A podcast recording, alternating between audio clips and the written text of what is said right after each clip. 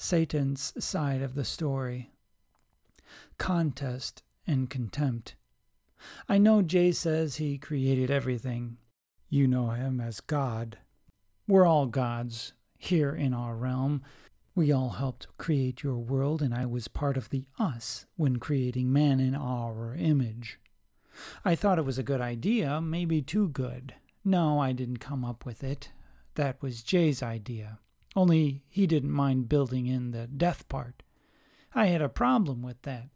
Death was okay for keeping the population in check for the other animals, but I saw myself in these new animals called humans, made after our likeness. I couldn't just let aging to death be a part of their creation. Jay tried to reassure us by saying that he would make them innocent so they wouldn't know any better. In other words, he would make them too stupid to know what was happening. Unbelievable.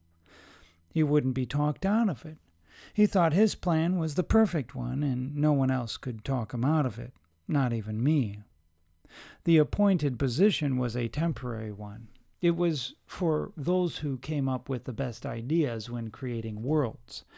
If your contribution stood out, you'd be on the short list, and we all voted. Whoever won became the executive in the creation of the next world.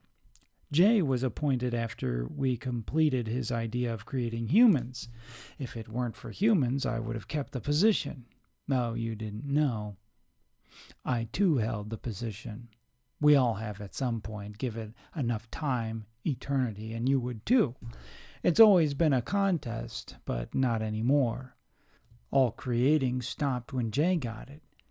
He keeps all the creative powers to himself and delegates all the managing to others. None of us had ever thought of keeping all that power forever. We see each other as equals and have always gracefully stepped down when others win. We knew we'd just have to be creative in the next round. I created the birds. By coming up with mammalian flight, I would re-win the top spot. That wasn't easy, by the way. I had to create a super light skeletal structure and extra air sacs for the lungs. Then I had to build a brain smart enough for intercontinental navigation and put that very smart brain in a very small space. Insecticus invented living flight first. He made all the bug life. Creating flying insects put him in the lead for the appointment. That is, until I created the lofty fowls of the heavens. My creations were larger, flew higher, and were smarter and more beautiful. Insecticus was jealous. He thought he could make up for his inferior creations by making them more numerous. It turns out that moving targets are more fun to catch than seeds. My creations began eating his creations, securing my lead and infuriating Insecticus. I never really liked him anyway. Jay could only think about himself. That's why he made humans in our image. It didn't seem very creative to me to just create something like yourself. Despite his lack of creativity, I joined him in his efforts anyway. If I could add the best features to his idea, perhaps with consideration of my already leading creation, I could secure my win. I tried to add wings, but the large brain requires energy from a body too big for flight. So I implemented the desire for flight. If Jay hadn't dumbed down his creation, it wouldn't have taken many thousands of years for your kind to figure out how to fly. I think Jay knew what I was up to because he didn't take any of my good ideas. I also suggested feathers. He didn't clothe them with feathers or fur or hair either. He just left them naked like a mole rat, only above ground and vulnerable to the sun. Weird. All that was bad enough, but making humans with built-in death was just narcissism with a twisted dose of malevolence. It really sickened me. I couldn't just go down there and tell the humans they were all dying. I had to wait for the right time. If I waited long enough, Jay would be somewhere else creating some other tortured reflection of himself, and I could subtly save the humans. If I waited too long, they would reproduce and complicate their salvation. I had to disguise my identity. Appearing there myself would raise suspicion with the others. No one was allowed to interact with them. If I was seen, they would no doubt alert Jay that one of us entered the garden. Getting myself banned forever from Earth wouldn't save any humans. Vegan was the first to create life. He created all the plants. He was on the fast track to win the head of hosts appointment until a major problem was discovered. His plants depended on a gas that was quickly displaced by gas they exchanged. It was unsustainable. The rest of us immediately went to work to try to create a life form that used the process in reverse. Perhaps one of us could at least tie him for the appointment. It turns out that the sun isn't the most effective source of energy for the process. You should have seen the horrified look on Vegan's face when everyone began creating things that ate plants. It was the most hilarious moment of creation. He was furious. Because I liked Vegan, I created my birds to only eat seeds, which were more than plenteous, and once Insecticus bugs were everywhere, they would become most of my birds' diets. My birds would only use the dead material for nesting. Despite my gracious accommodations, Vegan would be the one to betray me. Eden, the trick of the trees. After it was clear that Jay was likely to win the Lord of Hosts, Vegan made an interesting yet naive play. He thought the aging was an unintended oversight and tried to make his greatest plants complementary to the humans. He made the Tree of Life to aid in their immortality. He also saw their lack of wit as an opportunity for improvements for higher intelligence. This is why he created the Tree of Knowledge. Who knows what other great contributions Vegan could have made if Jay hadn't stopped him by consolidating all the creative powers to himself. Jay would have destroyed those trees if he could, but only the creator of a thing can destroy it altogether. Instead, he commanded the humans not to eat of them. Imagine telling someone that eating a fruit will kill them, when the only way that they can live in the long run is by eating that very fruit. I wasn't the only one that saw how much of a mistake it was to give Jay the reins of power. Others had noticed too. Reptilius and his gang were among us who were alarmed. Reptilius created all the cold-blooded animals.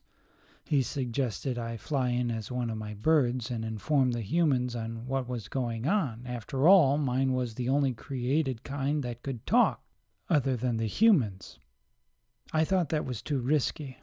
The word of my disagreement with Jay, now the supreme leader, was no doubt known among all the gods. That's exactly how everyone would expect me to rescue the humans and spite Jay for beating me in this round. Those who were weak and too scared to stand up to Jay would be looking for that. I had to be more subtle.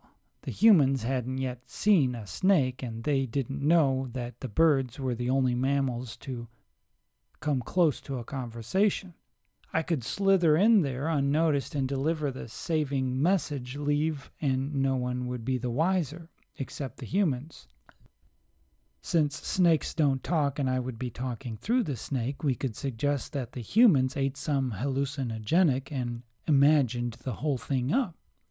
That would give me just the cover story I needed to avoid suspicion. It was a good plan and it almost worked. Unfortunately, there was another conspiracy among the gods that Reptilius and I were unaware of, and a lie that did us all in and doomed humanity. In order for the humans to be saved, they had to eat from both trees. If they ate from the Tree of Life, but not the Tree of Knowledge, they would live a long time, but wouldn't be smart enough to fix their own genes for a permanent solution. Simply revisiting the Tree of Life wasn't a good plan. Jay would notice that they weren't dying on schedule and cut them off from the source. If they only ate from the Tree of Knowledge, they would be smart enough to correct their D N A, but probably wouldn't live long enough to advance that far. Getting at least one bite of fruit from both trees would make them sufficiently smart and live long enough to fix their own genetic makeup and permanently end their aging to death. There was a problem, however. The two trees weren't close enough to each other to get them to eat from both before getting caught. I had to pick one to start with and hope for the best. I chose the tree of knowledge. They were supposed to be together. They were always together. When I arrived, however, Eve was alone. "Where is Adam?" I inquired. "Oh, hi," she replied with a bit of surprise. "What kind of animal are you?" "I'm a snake," I replied, trying to be efficient but without rushing and raising suspicion. I continued, "I'm hungry. Uh, what kind of fruit do you recommend around here?" "Oh, well, mangoes are my favorite. Have you had any of them?" "How about these?" I interrupted, trying again to get right to the purpose of my being there. "That tree is poisonous. I wouldn't eat that if I were you," she warned. "Wasn't this garden planted with all the trees selected? Why would anyone plant a poisonous tree here?" I asked, aiming for just the right tone of reason and a hint of incredulity. "That's a good question," she commented. "I heard there are a few trees around here that could make one wise. I wonder if this tree is one of them," I suggested, feigning a pondering tone. She looked at the fruit closely and picked one from the tree. "I'll eat one if you will," I offered.